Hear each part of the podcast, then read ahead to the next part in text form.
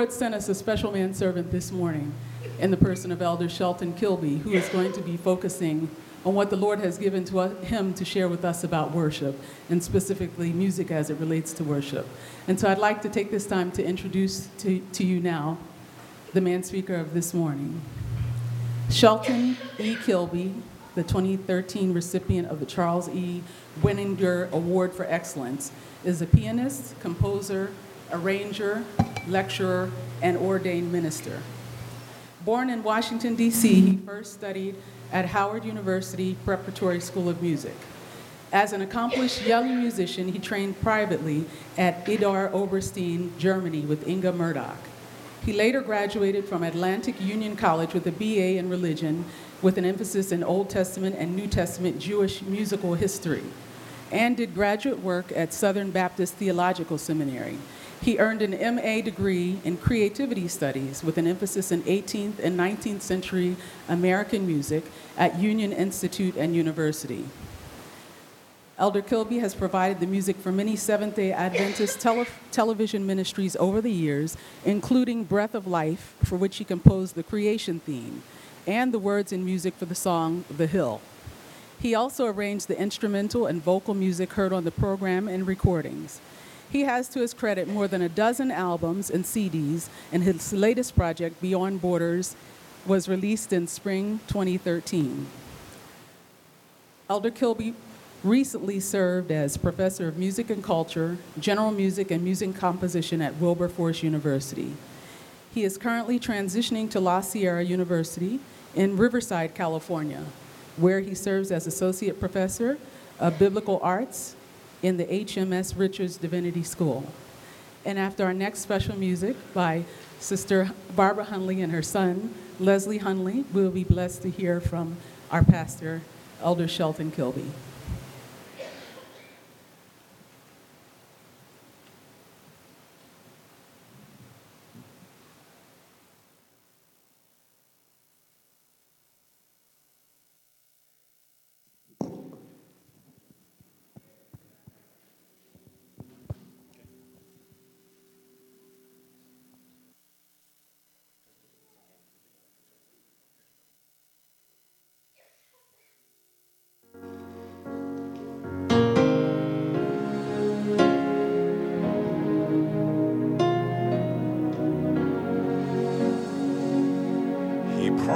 He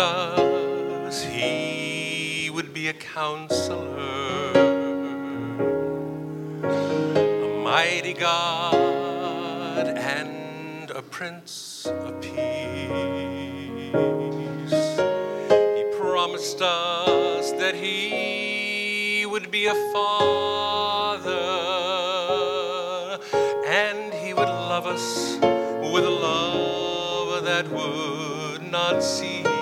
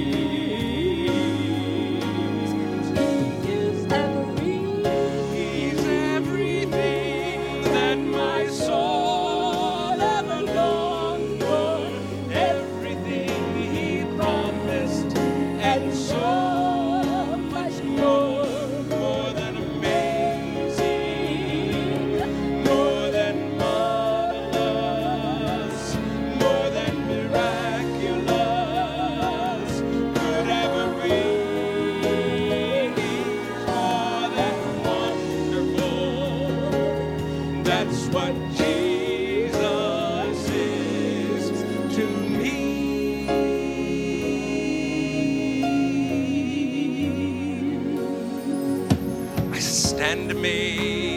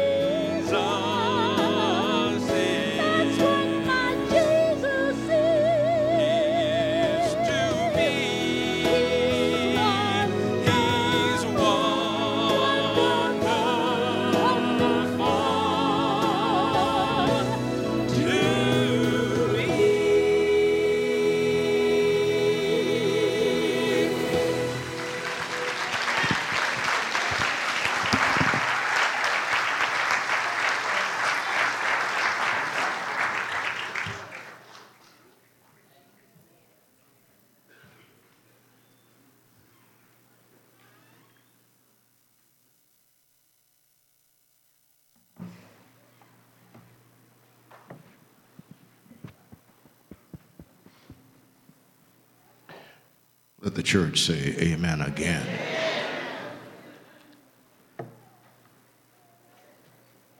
I confess to you that when I look at Dr. and Dr. Hundley and think about how God has blessed them with 61 years, I need to quit my job and go to their workshop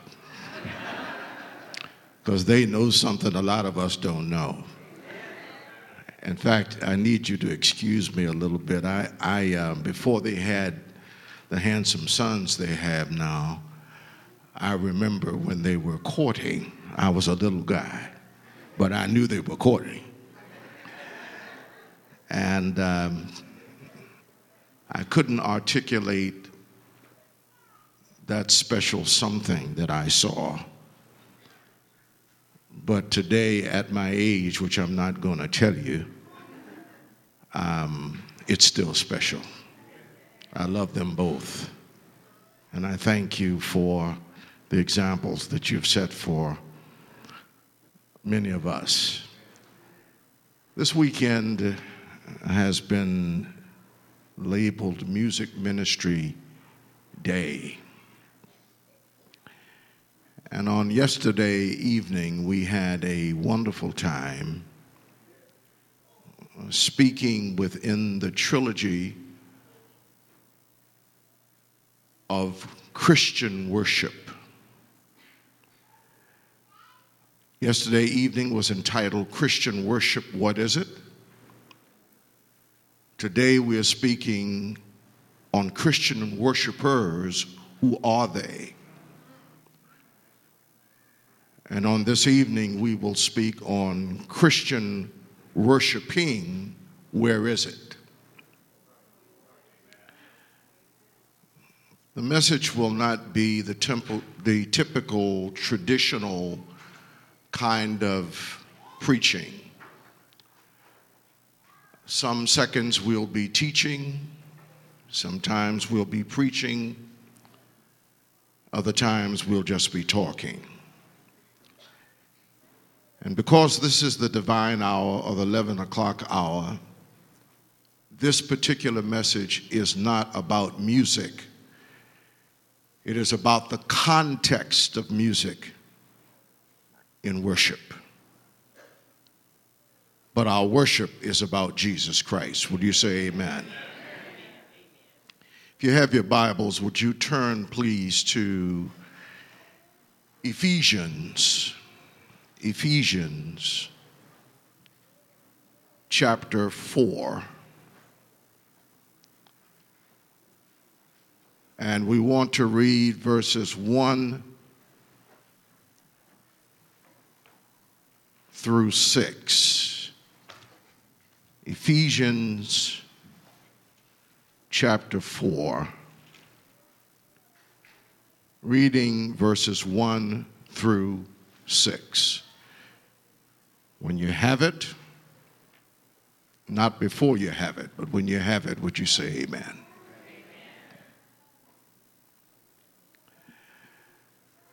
In fact, I'm going to ask you to stand. Uh, this is not a tradition we see very much in our church, but when we're handling the Word of God, we stand when we read the Scripture. Please stand, the congregation. Thank you.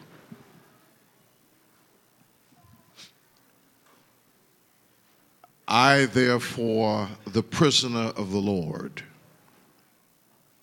beseech you to walk worthy of the calling with which you are called with all lowliness and gentleness, with long suffering, bearing one another in love, endeavoring to keep the unity of the Spirit in the bond of peace. There is one body and one Spirit, just as you were called in one hope of your calling one Lord, one faith, one baptism, one God and Father of all, who is above all and is through all and in you all. Would you please say amen? amen? Let us pray. Holy Spirit, descend in this place take up residence in this body and glorify yourself, is our prayer in Jesus' name. Amen.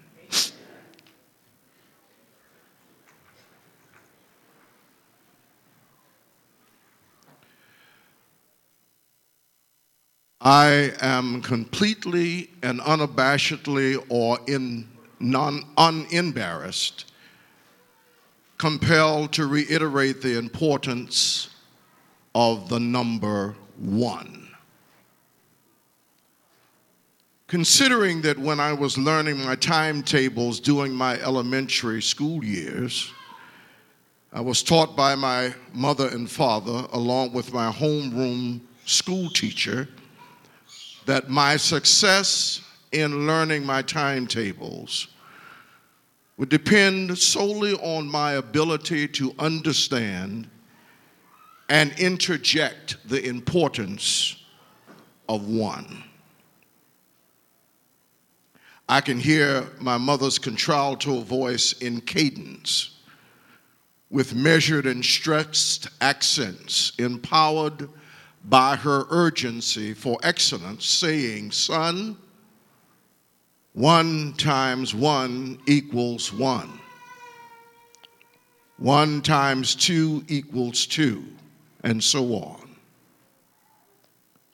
Of course, I wanted to hasten my time to go out and play and hang out with my buddies by taking the easy way out and skipping the table of ones by jumping to the higher tables like my fives, six, sevens, eights, and nines.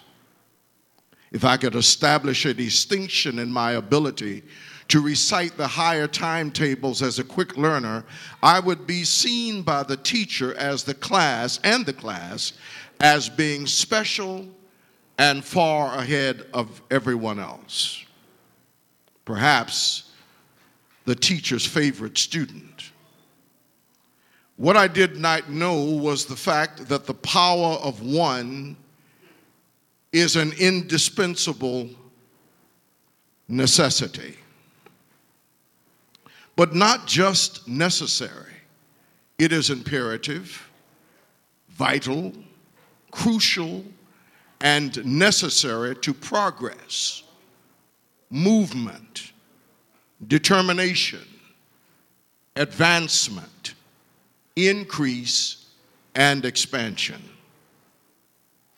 Even heaven rejoices over the repentance of one sinner. For one is the only number that is complete within itself. It promises favorable increases. I argue that one and or oneness is the only means of being a part of the body of Jesus Christ. It is the password, which is my subject, by the way, to advancement within the mathematical domain. However, I see one as the password for access to all universal believers of Jesus Christ, or those who want to be a part of the body of believers. The Apostle Paul speaks with clarity there is one body, one spirit, one Lord one faith, one baptism, and one God and Father of us all. Paul's message to the Ephesians embodies the doctrine of members in the body of Christ and their behavior towards one another. Paul's assertion is not an idle orthodoxy predicated on sectarian arrogance or doctrinal superiority. But he does build his theology of oneness on the continuum that was established and created in the prayer of Jesus Christ when he said, Holy Father, keep through your name those whom you have given me, that they may be one as we are. I do not pray for these alone, but also for those who will believe in me through their word, that they all may be one, as you, Father, are in me, and I in you, that they also may be one in us, that the world may believe that you sent me, and the glory which you gave me, I have given them that may, they may be one just as we are one. I in them, and you in me, that they may be perfect in one, that the world may know that you have sent me and have loved me, loved them as you have loved me. John 17, verses 1 through 23. Paul's on, Paul encores John's reported prayer of oneness by Jesus Christ himself. He projects unknowingly the oneness with future intent, uh, perhaps a religio physical approach. Better still, it is an analysis of the same in comparison with the tenets of biblical authority. This Paul does with theological certainty. he audaciously enunciates the influence and the confluence and the fluency through oneness without fear of synchronizing, of the synchronizing of the oneness in the body of believers. I see Paul as creating a password of oneness that promises increase and expansion. Consider Wikipedia says that a password is a word or a string of characters used for user authentication to prove identity or access approval to gain access to a resource. Paul's password of oneness prefaces every character within the body of Christ, signifying the permanence of one body, operating as a whole unit Jesus and Paul place great emphasis in this body, this wholeness, this unit which is identified in its oneness. Would you say amen? That oneness again is one Lord, one faith, and one baptism. But what of this oneness? What of this body ensemble? Walt Whitman, writing on the substance of feeling, declared that the Civil War was about the body. He said the crime of the Confederacy, Whitman believed, was treating blacks as nothing but flesh, selling them and buying them like pieces of meat. Whitman's revelation, which he had for the first time at a New Orleans slave auction, was the body and mind that the body and mind are inseparable. To whip a man's body, he believed, was to whip a man's soul. But Whitman's central poetic pronouncement was We do not have a body, we are a body. Would you say amen? The body is a community of individual parts intended to be and function in unity. We do not have a body, we are a body.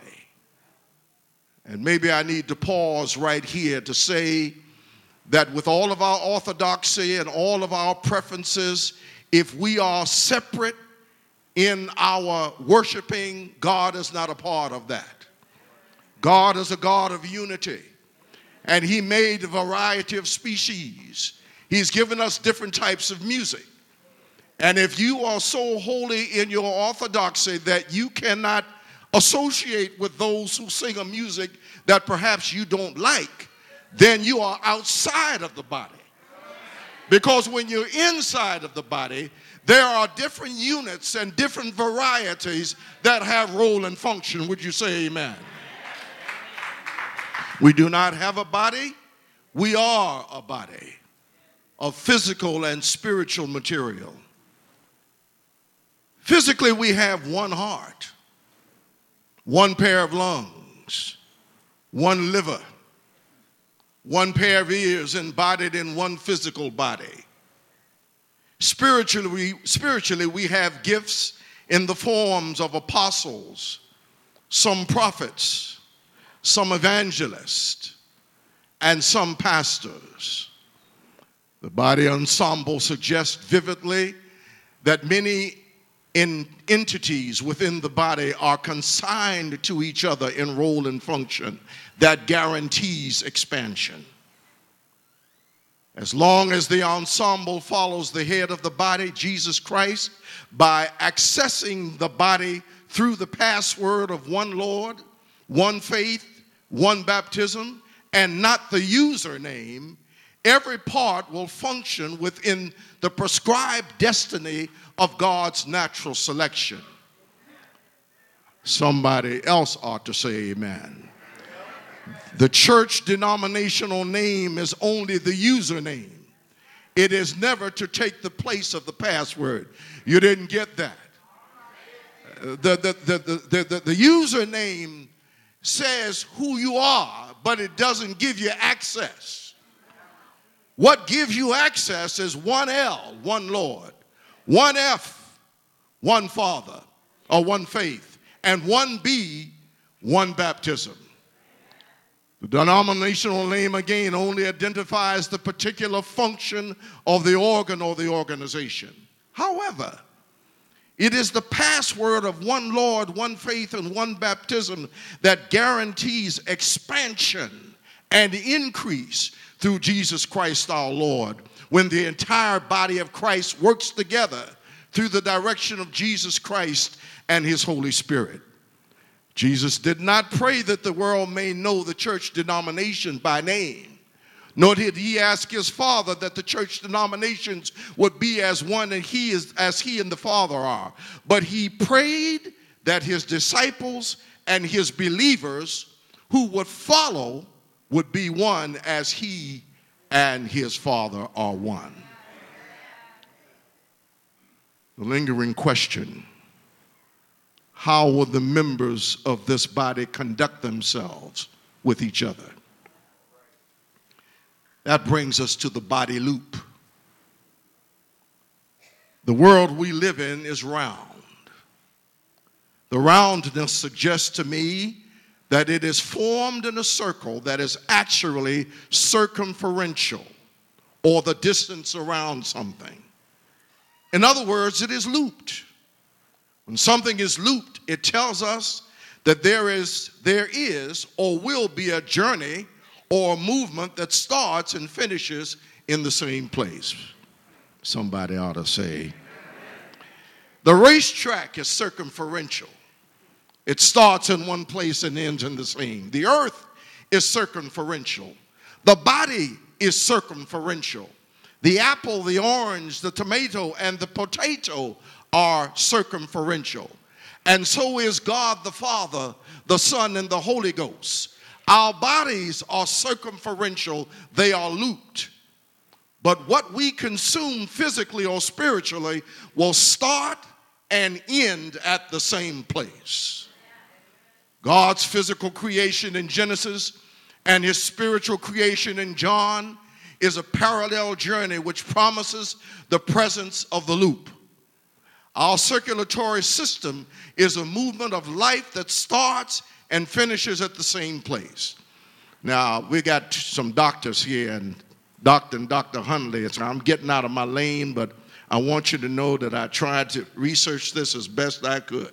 So don't be too hard on me. But when we talk about the cardiovascular system, we develop in our mother's womb at birth, but our spiritual lives were developed at Calvary when Jesus shed his blood for our rebirth. Uh, our digestive system was developed so that we could participate in the process of breaking down our food to be used by the body.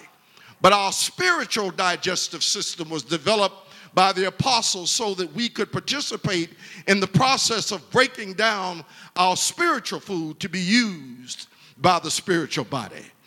The nervous system was developed to transmit nerve impulses in anticipation of some important or future event. Our prophets and prophecy were developed to transmit spiritual impulses in anticipation of some important future event. Our endocrine system secretes hormones into the blood and the body, but our evangelists secrete or discharge doctrinal impulses into the spiritual body our reproductive system relating to male and female procreation, male and female pastors in a procreating people as a procreating people into the body of Christ.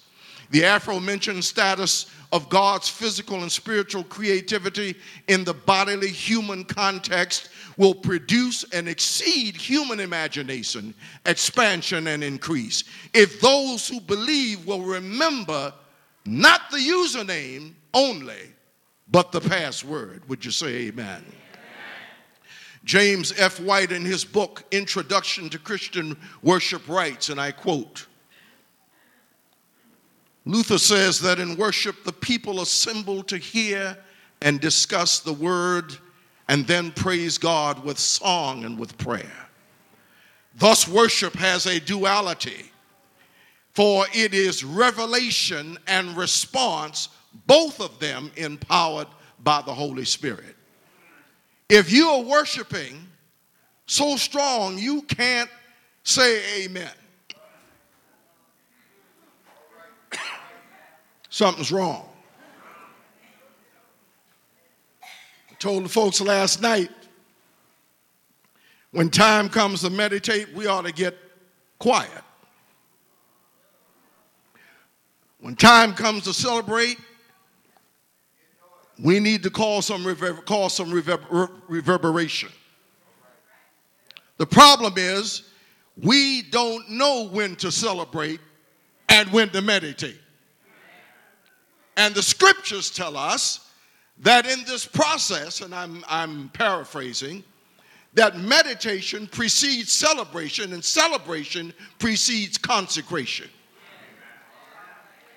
After we finish shouting and hopping benches, I'm being funny, and foaming at the mouth and sweating, if we go out of here the same way we were when we came in, something's wrong. The only time you can shout is when you've had an experience. When God brings you through something and you know that a miracle has been performed, then you can shout. And by the way, the Holy Spirit will not be contained. He's the one that says when to clap and when to pat your feet and when to wave your hands. By the way, Paul said, I would that all holy men and women would wave holy hands. But what happens is we get we get the username mixed up with the password. Because we don't want to look like other folks. Y'all not hearing me this morning. See, we're seven day Adventists. We don't want to look like the Baptists. The Baptists don't want to look like the Methodists. The Methodists don't want to look like, want to look like the Presbyterians. But my scripture tells me that everybody that utters the name of Jesus is a part of the body of Christ.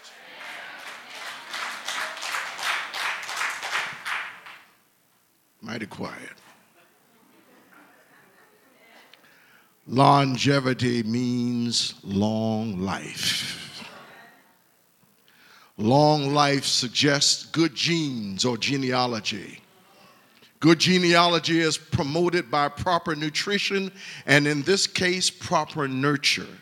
If the password is used for continued accessibility to the body. How does this look? How can this body nurture and nourish itself? I would suggest to you it is through bodily edification. Every member of the body is charged to edify the body by replenishing, sharing, uplifting, and advancing growth of the body as in unity and diversity. How often we as Seventh day Adventists recite with great sectarian pride Revelation 14, 6 and 7. Then I saw another angel fly in the midst of heaven, having the everlasting gospel to preach to those who dwell on the earth, to every nation, tribe, tongue, and people, saying with a loud voice, Fear God and give glory to him, for the hour of his judgment has come, and worship him who made heaven and earth, the sea, and the springs of water. And yet, we forget that if every nation, kindred, tongue, and people accepts the gospel of Jesus Christ, then every nation, kindred, tongue, and people has the right to reply to God's global love from every nation, kindred, tongue, and people. Would you say amen? Edification of the body is incomplete without recognition of culture and or cultural and ethnological response. Now let's go to school just a little bit. When we talk about culture, we're speaking of learned and shared values, beliefs, and behaviors of an interacting group of people. What we forget is before you have culture, we have a cult. We have people, many of us, uh, our forefathers, who've gotten off the boat and they bring not so polished behavior, but their praise and their worship is to God. And as that is refined through the generations, then it becomes culture because it is shared. And then there is this intercultural communication where we have cultures that interact with each other. And then we have ethnicity, ethnic groups, people whose origins are the same. Some Africanized, some Asian, some European.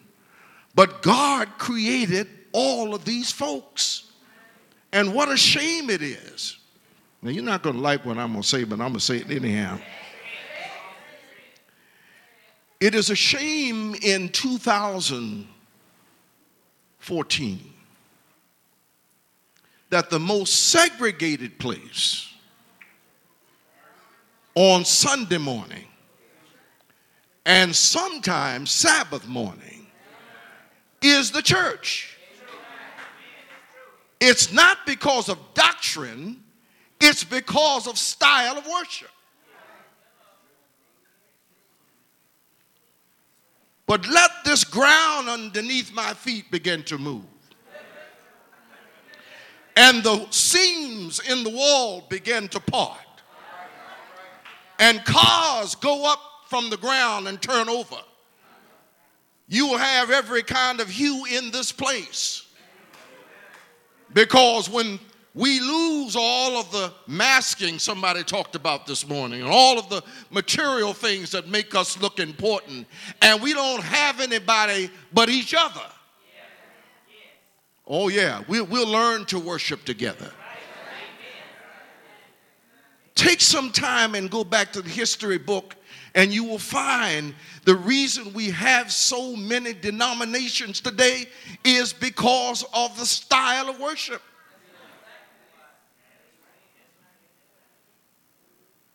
Someone said, a house divided against itself will not stand. Paul was right. He was right about the body. The question of how to, con- to conjure edification persist? How do we as Christians deal with the particular culture of subculture that, or subculture that is different from our personal, collective, or sectarian perspectives? Let's consider music. Gospel music versus hymns. I told some young people in a class of mine when I was the Wilberforce I said, All of these songs that you all sing are cute. But when my time comes on the bed, I won't remember these new songs you're singing, but I'm going to remember Amazing Grace. I'm going to remember that's why I love him, because those hymns have stood the test of time. And, and I want to say something else. Just bear with me, please. This whole idea that classical music is white music, you all know I was going there. And gospel music is black music. It's a bunch of foolishness.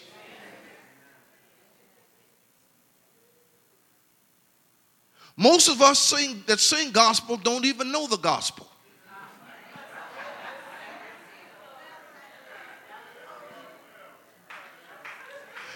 And whenever we get to the place where we have a gospel choir, uh oh, we have an anthem choir, we got a hymn choir, something's wrong. Because the statement you're making is we don't want to sing nothing but gospel. We don't want to sing anything but anthems. We don't want to sing anything but hymns. God pardon my bad English, ain't in that. He is not in that. Because the body of Christ, he didn't say we have to like these different types of music.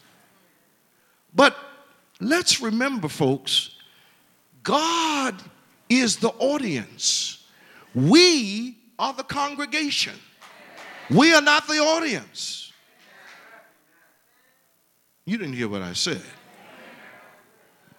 If you really believe that God was here, our conduct, conduct would be different. Because my Bible tells me you can't be in the presence of God without some kind of change, even physical. Daniel fell out.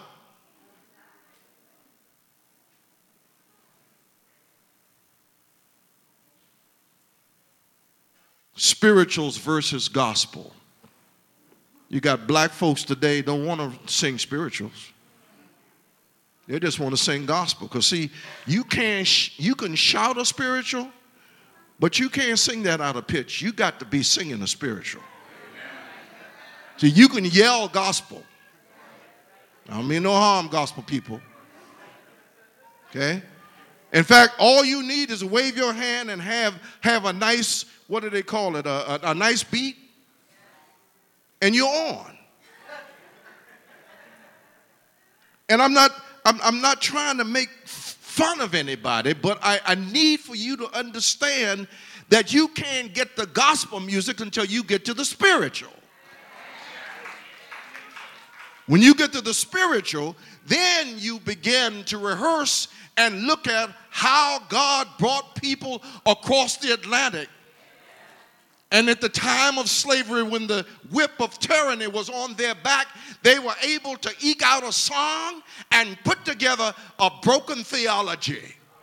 That's why the old slave said, Did my Lord deliver Daniel? Well, if he did it for Daniel, he can do it for me. European classical music versus African American classical music. East Indian classical versus African American classical music. Jazz versus blues. I know it's quiet now.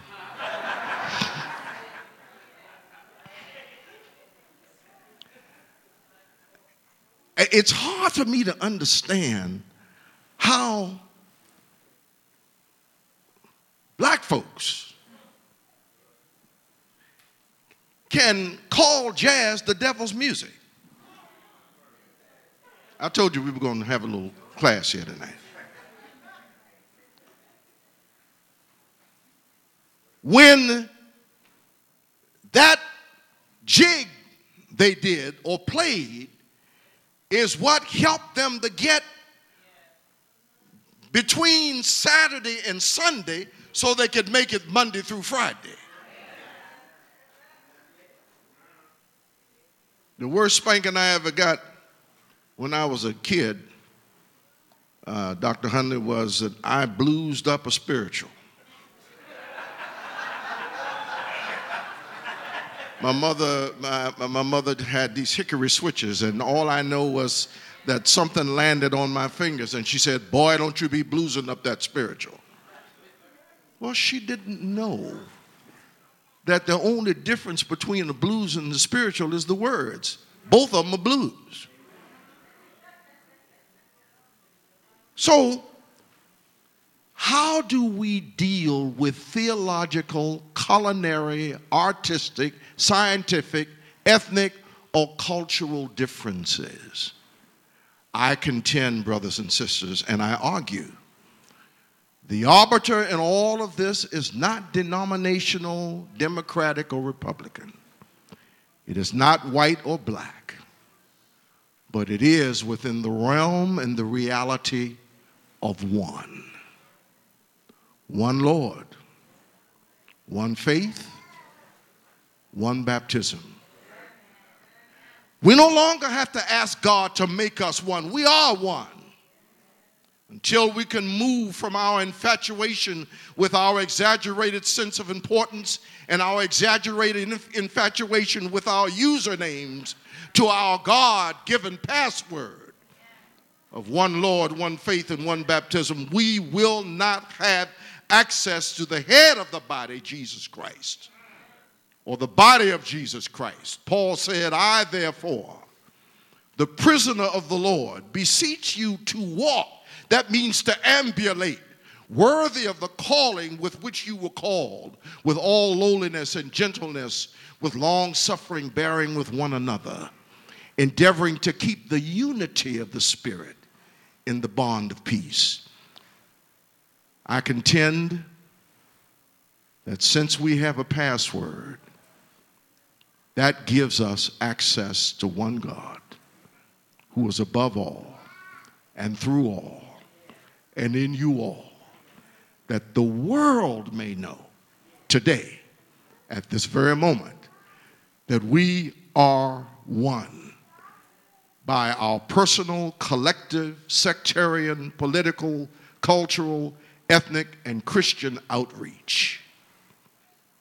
May the Lord bless us as we travel through the rest of this day and this week, understanding that every person, every individual on this globe is important. And by the way, the body of Christ, if anybody is worshiping, somebody said to me the other day, well, you know, you know, the, the certain groups, these Muslims and whatnot, these folks that don't accept Jesus Christ, they can't get to heaven. I said, and what cross did you hang on?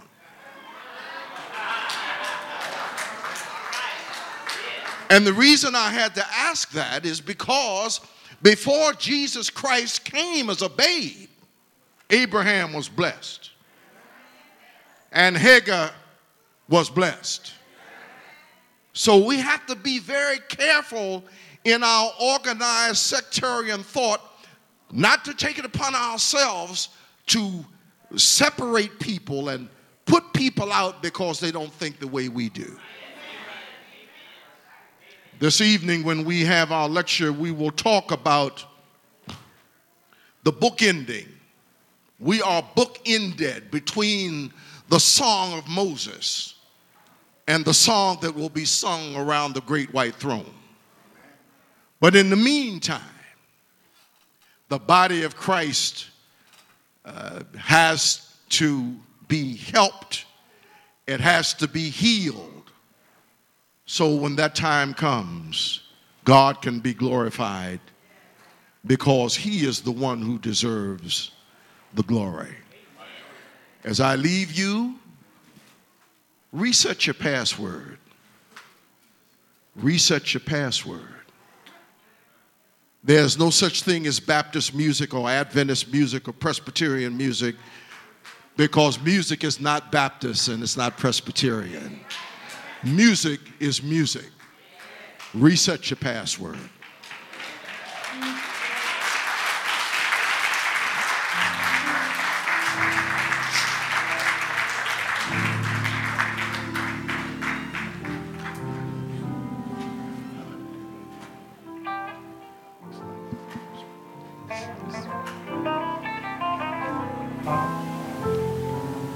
Can you say amen again? We brought Dr. Kilby here today because we realize one of the divisions we have in this church sometime is music. It's not a division of our own, I believe but it's a division of the enemy. Every and any time he can find an angle to divide us, he will. And sometimes in this church, it is through music. Let me tell you how. Young people don't want to be around if we're singing hymns necessarily, because the hymns are not what you're accustomed to. And sometimes adults don't want to be around if there's too much gospel and it's too contemporary. It's not what we grew up with. Amen? And sometimes we don't say it, but we sit there and all types of things are going on in our minds about, I can't believe that this is what they're doing here up in the church. And so we begin to judge, and as we judge, as we sit, oneness goes out the door. And as the pastor said so eloquently, we now are sitting trying to get in access, but we have the wrong password because we don't have the oneness that we need to access. And so we have gathered together. And even though the Lord says where two or three are gathered in His name, when we have the vision, the Holy Spirit cannot be poured out upon us like the Lord wants to pour it out upon us. And the devil is sitting somewhere just a laughing, saying, They look good. They're sitting there, but they have no power because we have no oneness. I don't like all the same kind of music that you do. And I know you don't like all the same kind of music that I do. Amen. But because I want oneness in the body, I'm going to listen to it. And if the words are right, the beat may be different, but if it's about Him, by God's grace, I want to be able to praise Him.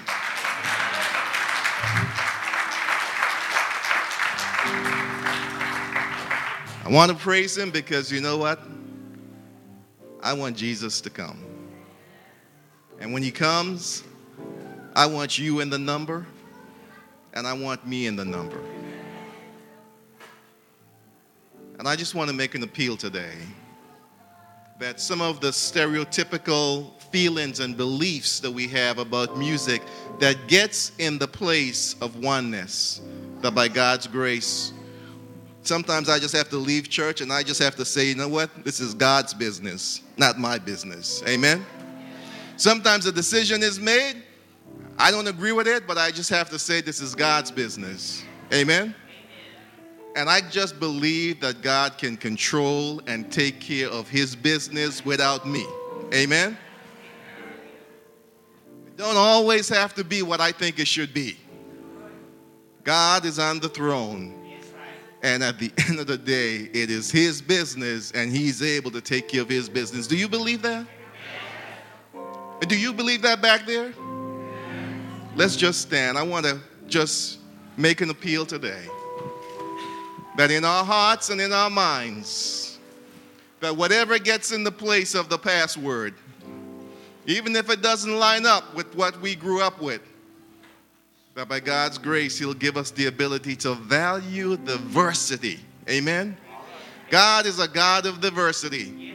If you look at the flowers and the roses, they're all different. He's a God of diversity. And until you get to heaven and He tells you, you know what? I didn't like the fact that Brother Fanch sung that song in B flat and Sister Brown was singing in C. Till he tells you that, you let it, you let it be his, right? You just say, hey, let's just praise God. Let us praise him together. Can we do that? It is that is that your desire? It is my desire. It is my desire. Father, we thank you for bringing this man servant today who so eloquently let us know that we can be here all together. Seven day Adventists, Abundant Life, Seven day Adventist Church. But if we come and we're divided, when we come and leave divided, that we did not access you because we didn't allow the, the password of oneness to be in our midst. That's not what we want, Lord. And it is such a terrible witness to those around us when they see and understand and sense that we're divided. So, Lord, we just consecrate ourselves to you today. We ask, Lord, that you will give us give us the ability, Lord, to have the diversity, the value the diversity, the difference, Lord. The difference that we experience in your church the difference in the style of worship, the difference in the style of music, the difference in the style of preaching, and that we'll keep our eyes focused upon you. We now, Lord, look to Elder Harrison as she give us the benediction in Jesus' name. Amen.